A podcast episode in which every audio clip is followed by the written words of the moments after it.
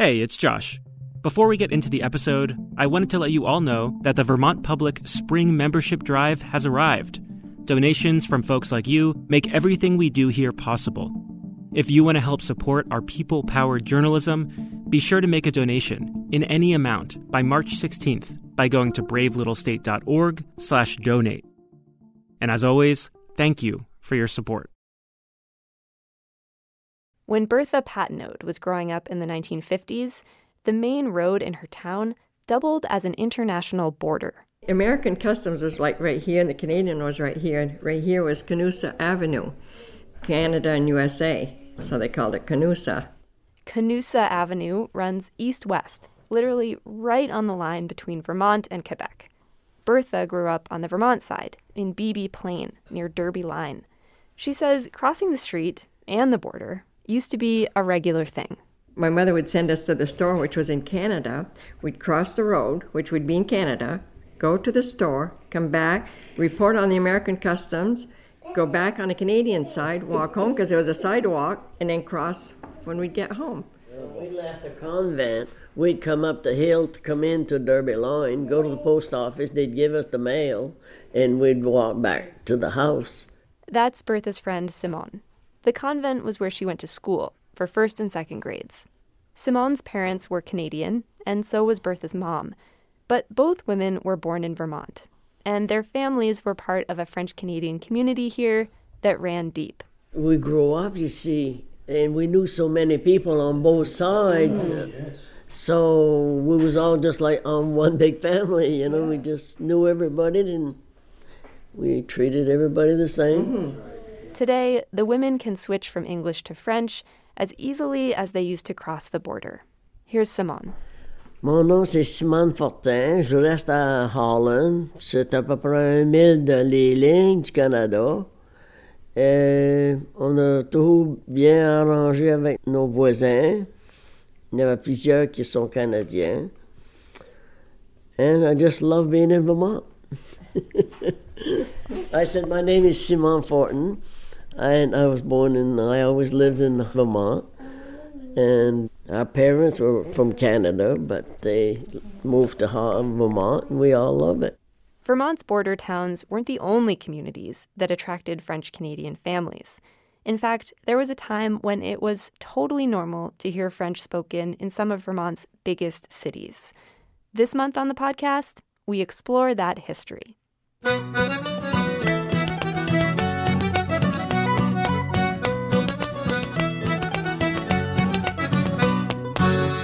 From Vermont Public Radio, this is Brave Little State. I'm your host, Angela Evancie. Here on the show, we answer questions about Vermont that have been submitted and voted on by you, our audience. This month, what is the history of the French Canadian immigration into Vermont? I think it's more of an underground awareness. The locals seem to know, but uh, the general public doesn't seem to know. We take on a few of your questions about this history, including questions about anglicized names and discrimination. We have support from the VPR Innovation Fund, and this music is by the Addison County trio Va et Vient. We have more tunes from them and the group Jeter Le Pont later on. Welcome. Thanks to VEDA for their support of Brave Little State. Since 1974, VEDA has helped Vermont businesses grow and thrive. From agriculture to energy, startups to family companies. Find solutions that fit your business. Visit VEDA.org to start your next chapter today. And Sunset Lake CBD, a farmer owned business crafting CBD products right here in Vermont. Learn more about their sustainable farming practices, delivery options, and how to support local farmers at sunsetlakecbd.com. One of our question askers this month is Marcia White. I am from Gardner, Massachusetts, and my specific question was, what is the background of the name changes, the anglicization of the French Canadian names when they immigrated to Vermont? Marcia is a retired administrative assistant, but her true passion, she calls it an obsession, is genealogy. I was a founding member of a genealogy society here in Gardner in 1993. Marcia has followed her own family line back to England, Scotland, and France. And one day I just was tired of looking at mine and my mind was spinning, so I thought, why don't I check my husband's? And so I just started looking into it and started pulling down all these names and such. Her husband's mom, her mother in law, was born in Waterbury, Vermont. Her name was Ruth Tatro. T A T R O. The Tatro family knew it had some French Canadian roots, but Marcia was the one to figure out the original spelling of the name. T E T R E A U L T. Marcia traced two other branches of the family back to Canada as well. One was Kirby. Assumed Kirby was Irish. Wrong. it's C O R B E I L. The other was Demas. And I searched for years and finally made a connection with Demar, D E M E R S. Marcia figures her husband's forebears changed their names for ease of pronunciation. But she wants to know more about how and why this anglicization happened. Well, okay, so there's a whole bunch of reasons why names got changed, and it wasn't always on purpose. This is Susan Ouellette. She teaches American history at St. Michael's College in Colchester, and she's going to be our historical guide through this episode. The French Canadian history of Vermont is very rich and textured, and I don't think that people give it the kind of attention that it deserves. We'll hear lots more from Susan. But first, my colleague Henry Epp is going to introduce us to a few Vermonters who are actively tracking their French Canadian ancestry, just like our question asker, Marcia. They're members of the Vermont French Canadian Genealogy Society in Colchester, where they met on a recent Saturday. The group owns volumes of records, allowing members to trace their heritage back hundreds of years, but they often run into an early hurdle. We find when we're tracing our families that the last names are changed so often, you have to discover what the real name is. And how do you find that? How do you figure it out? That's Marge Allard. I met her at the Genealogy Society along with fellow members Janet Allard and Sue Valley. Sue speaks fluent French and does a lot of translating for the Society, and she has a method for finding the roots of anglicized names. If I sit with someone who speaks French like I do, uh, we'll just throw the name back and forth and back and forth, and we'll say, well, okay, what happens with this vowel? You know, the vowel sound in French compared to the vowel sound in English, and eventually, yeah, it comes up. So, can you think of an example what like that really changed? What about the one you were doing this morning? Yeah, well, okay, so Mr. Watso uh, ended up W A T S O. Well, the original name is W A T Z E A U, Watso. But often it's not just a change in spelling. Many French names were directly translated into English. St. Peter's, St. Pierre. Or Rock. Oui, La Roche, mm-hmm. La Rochelle. Mm-hmm. Yeah. Mr. Little would have been Monsieur Petit. Le Grand, the tall one, you know. Seymour is really not Seymour, it's Cinq Mars, mm-hmm. the 5th of March. C I N Q oh, and M A R S. Cinq Mars. Cinq yeah. In some cases, translating or altering a name may have been intentional. That was likely the case for one of the society's founders, John Fisher. Like my name was, was uh, Poissant. My dad changed it to Fisher. So. Like so, poisson, like fish in French. Yes. One possible factor for John's father, he was running a business. I don't know that people necessarily felt the need to translate their names unless they had ambitions of middle class status. Again, Susan Ouellette, the history professor at St. Mike's. But a lot of this, I think, happened organically. Susan says while some people handpicked their new names, others didn't really have a choice in the matter. It was done for them through the federal census, which really ramped up in 1850. Census takers were hired to go out and canvass neighborhoods and write down the information about the various populations of people that they were counting. And the average census taker didn't speak French. And he would ask you know, who lived here, and he'd write down what he heard, which meant that often there would be a kind of um, corrupted transference of what the name was. So, for example, A guy, his name is Jean Baptiste Vien de Lumiere. but when the census taker heard that, He wrote down John Lumen. and that, mesdames et messieurs, is anglicization.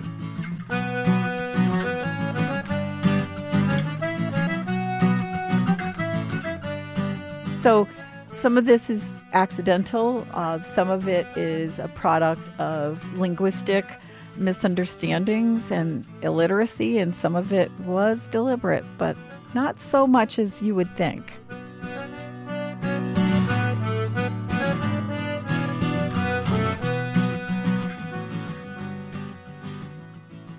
It makes sense that there are lots of reasons French Canadian names got changed, because there have been many chapters of French Canadian immigration into Vermont. It's not one stream. Susan Ouellette, our history guide, says French Canadians have been in this region since before the American Revolution. She says they've come in different waves over the centuries, and the biggest wave was probably during industrialization, in the heart of the 1800s. I think most people who think about this, that's that's the wave that gets recognized. It was significant. By 1860, more than 16,000 French Canadians were living in Vermont, more than double any other state in New England. So, for instance, Nathaniel Hawthorne, who visited Burlington in 1841, I think, basically wrote in his travel log that if he wasn't positive that the Burlington waterfront was indeed in America, he'd think he was in Canada. because there were so many French people and Canadian money, and everyone around him were speaking French.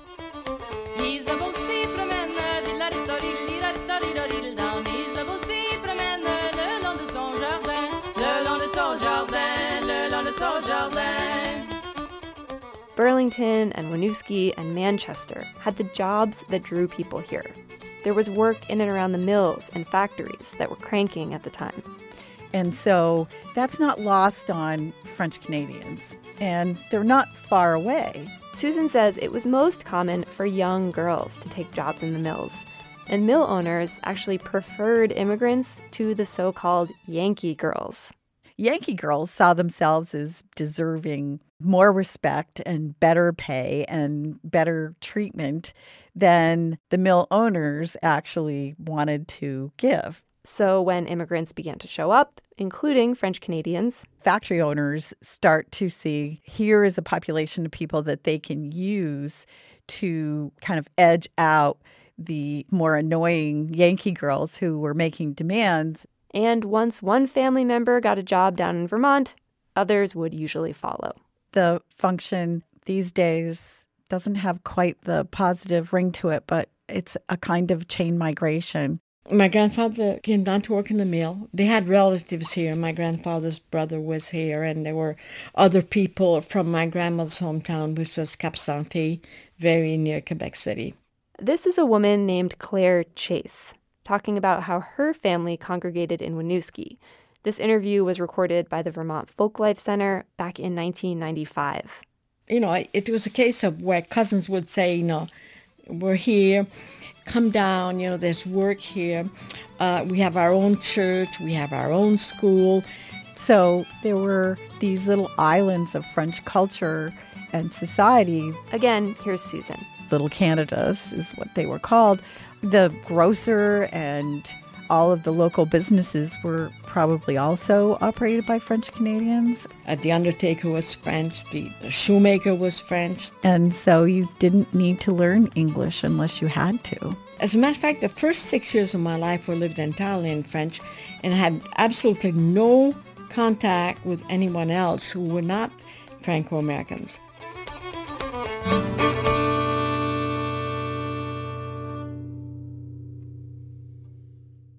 Eventually, the main flow of French Canadians shifted from Vermont to other New England states, leaving us with the smallest percent of the region's population by 1930.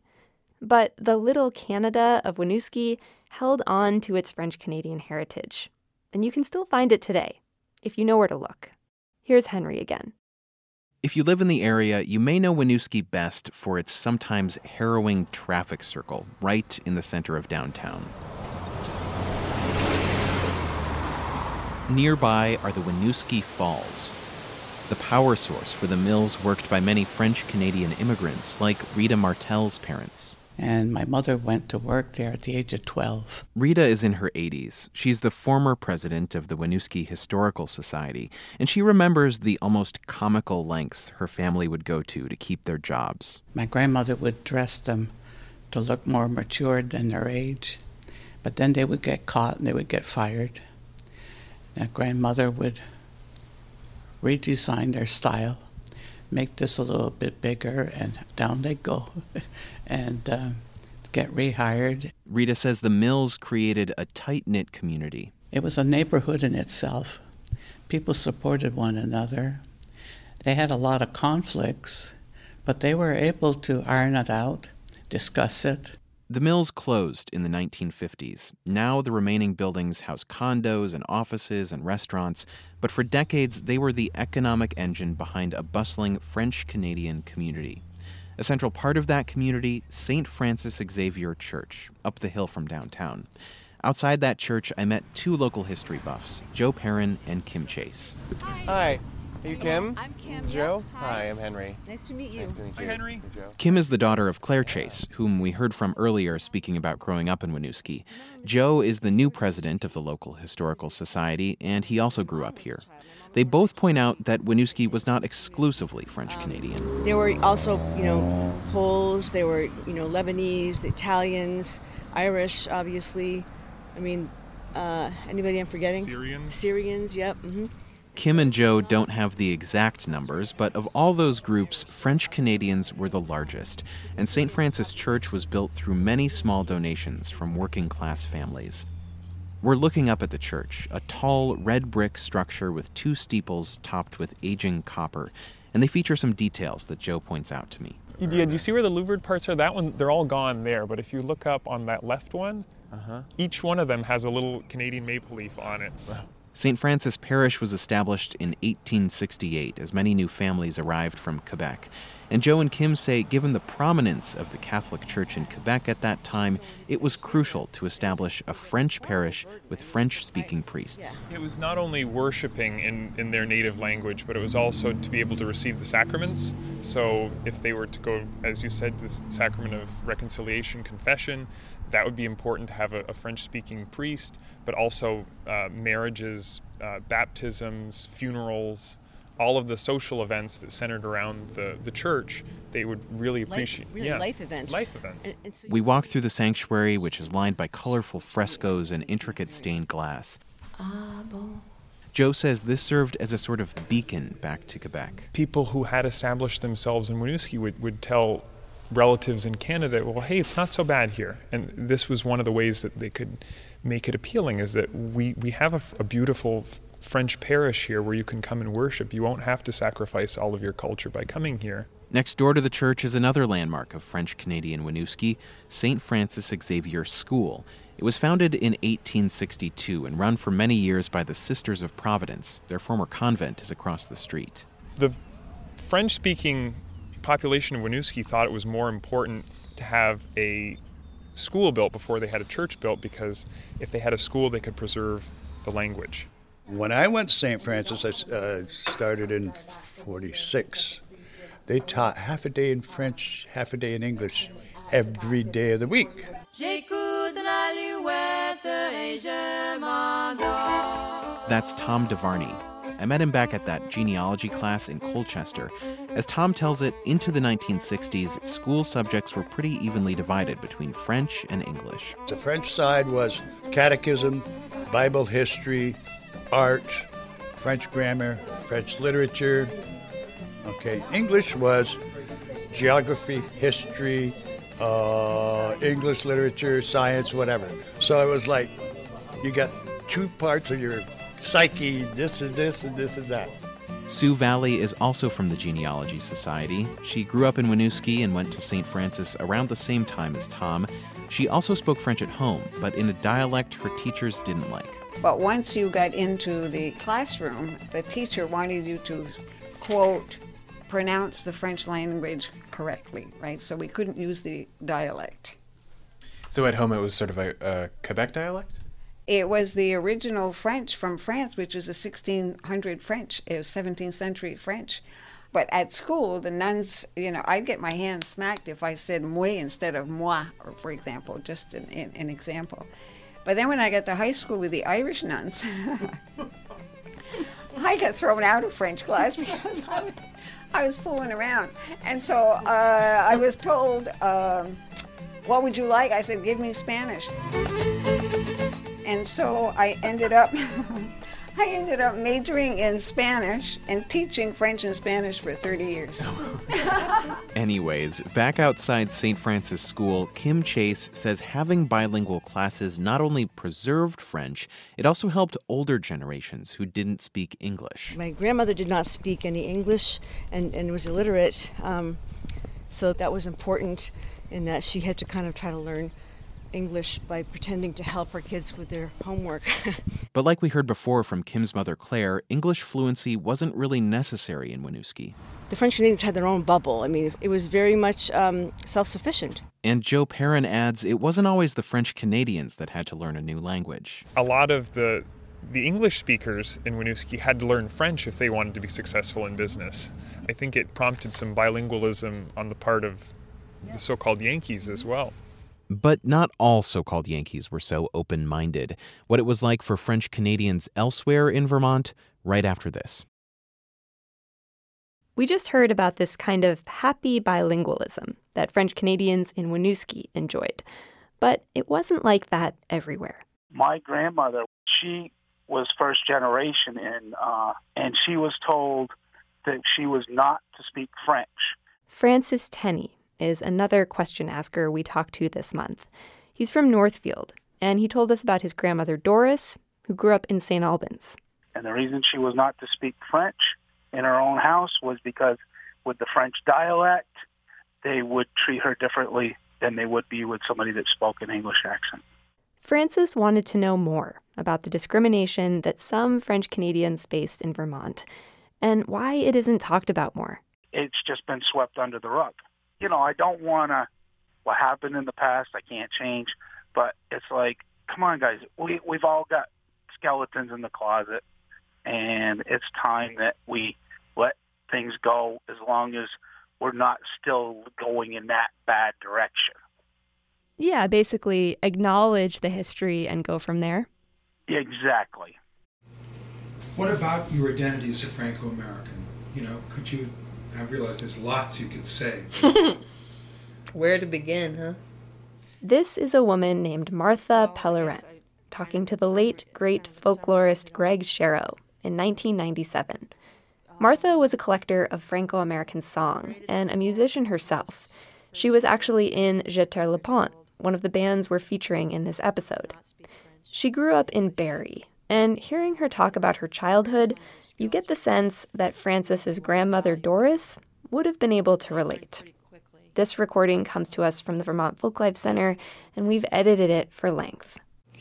To be a first generation Franco American, basically, you deal with most of your life lots of cultural conflicts that, you know, before you're 20, you know, when you're in high school, even 16, 15 years old, you're, you're pretty burnt out because you're continuously giving mixed messages.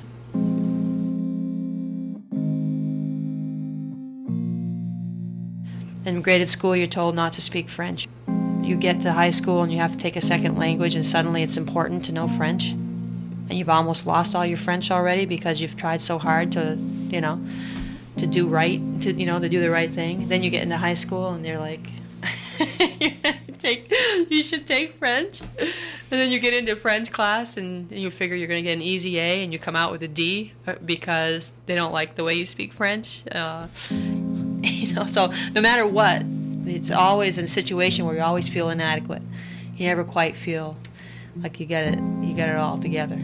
You know, and I'm sure that's the same with lots of first generation ethnic anybody. I don't, I am sure it's not just an experience that Francos had.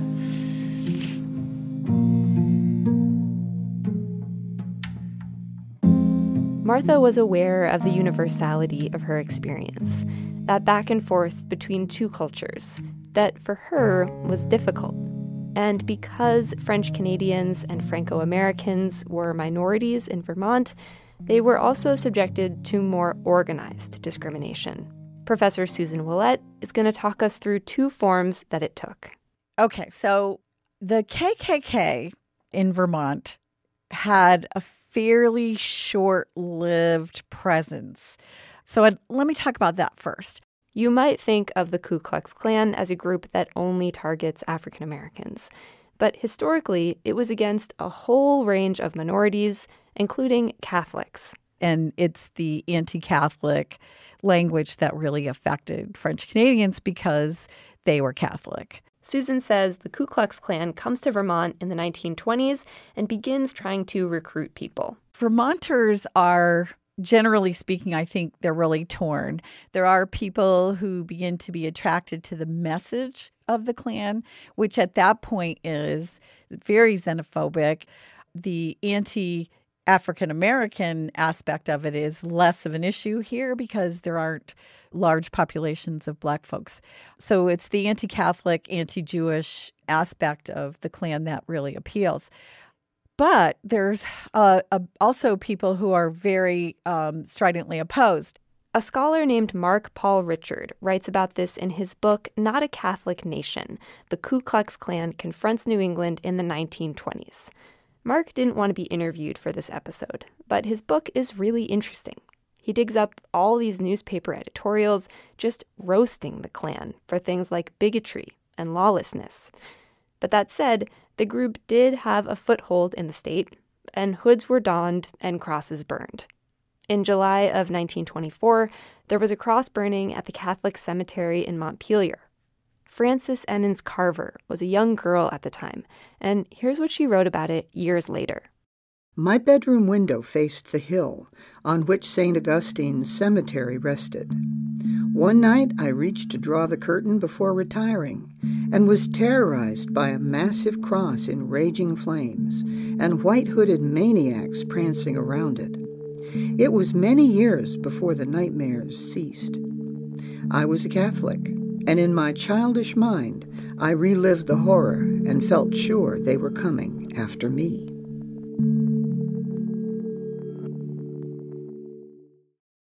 The KKK was also officially opposed to drinking, so their reputation in the state took a hit when a group of Klansmen got drunk and broke into a cathedral in Burlington, also in 1924. You can read all about it in Mark's book. Susan knows the story too. Eventually, these guys were caught and prosecuted.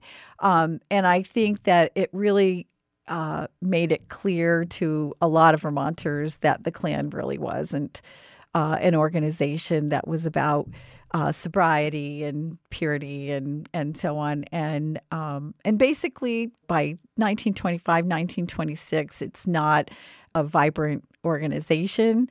However, at around the same time, a second form of persecution came along that targeted minorities in Vermont the eugenics movement. The eugenics movement um, was a far more subtle and perhaps more damaging kind of misplaced pseudoscience, I guess is the way I would describe it. This is something that another question asker, Diane Alberts of Rutland, asked us about. Eugenics in Vermont was championed by a zoology professor at the University of Vermont named Henry F. Perkins. Here's Susan. So the idea was you didn't want people who were considered to be um, substandard people to reproduce because then that would diminish the vigor among American people. We've covered this disturbing history in a previous episode about the Abenaki Native Americans. They were persecuted, along with poor people and the so called feeble minded. People who were considered marginal were sterilized so they wouldn't have kids. The idea was to combat poverty and address, quote, degeneracy. There was this idea around from state leaders that the cause of these failures in Vermont were due to this incoming foreign uh, weaker element, so to say. Last year, a Dartmouth College senior named Mercedes de Guardiola wrote her senior thesis about Vermont's eugenics movement. She talked to VPR's show Vermont Edition about it.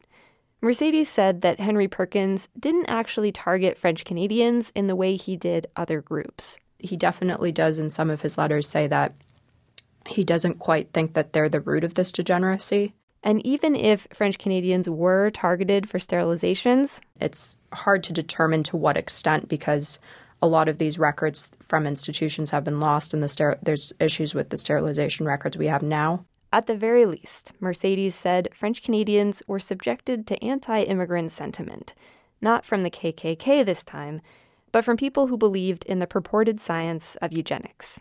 Most Vermonters, uh, especially state leaders and institutional officials who were supporters of the eugenical movement, uh, were fairly biased against French Canadians, like other immigrant groups. Kind of, again, getting back to this kind of foreign weaker element. Mercedes' full interview with Vermont Edition is definitely worth a listen, especially if you weren't aware of this history. Susan Ouellette says it's not exactly a story that gets top billing. I think it's not a proud moment in the state's history, and I think it's one that um, people would happily forget. There's another reason French Canadians may have been misunderstood or looked down upon by so called Yankees.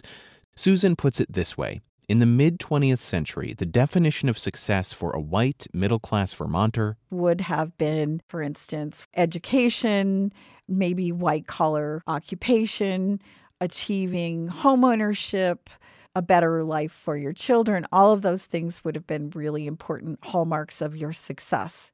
But Susan says for French Canadians, that measure of success was a little different. Family and large family and integrated family was a much, much greater value to them. And so, one of the reasons why these communities were so vibrant and so interconnected was because of these large families that were figured far more horizontally than vertically.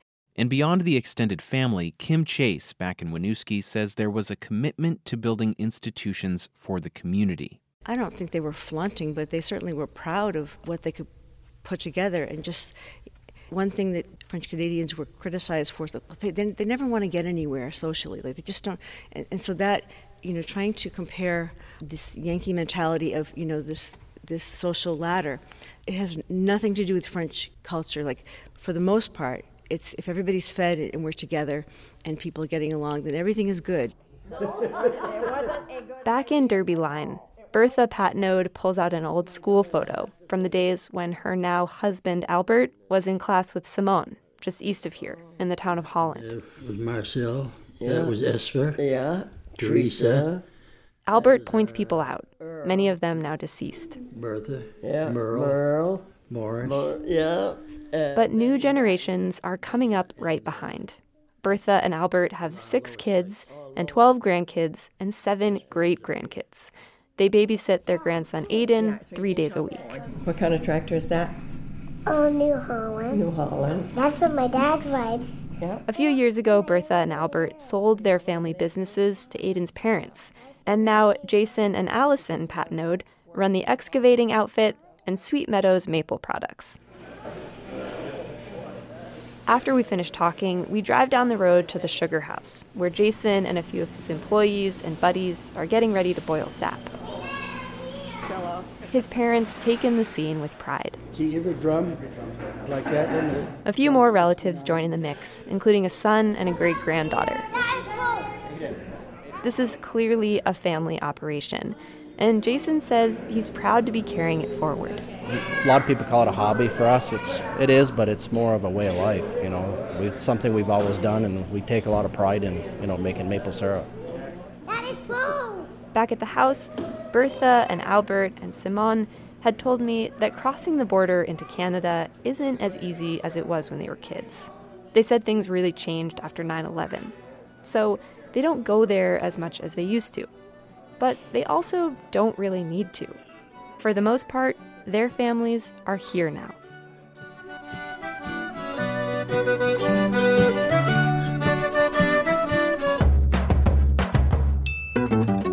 Thanks so much for listening to the show this month. Henry Epp reported this episode with me. Brave Little State is a production of Vermont Public Radio. We have support from the VPR Innovation Fund and from VPR members. If you like this show, head to bravelittlestate.org/donate to show your support. The archival recordings of Claire Chase and Martha Pellerin were used courtesy of the Vermont Folklife Center. To access these and other recordings in their archive, find them online at vermontfolklifecenter.org. Special thanks this month to Andy Kolovos, Madeline Winterfalcon, Lynn Johnson, Ed McGuire, Scott Wheeler, Suzanne Germain, Ian Drury, Betty Smith, and Kari Anderson.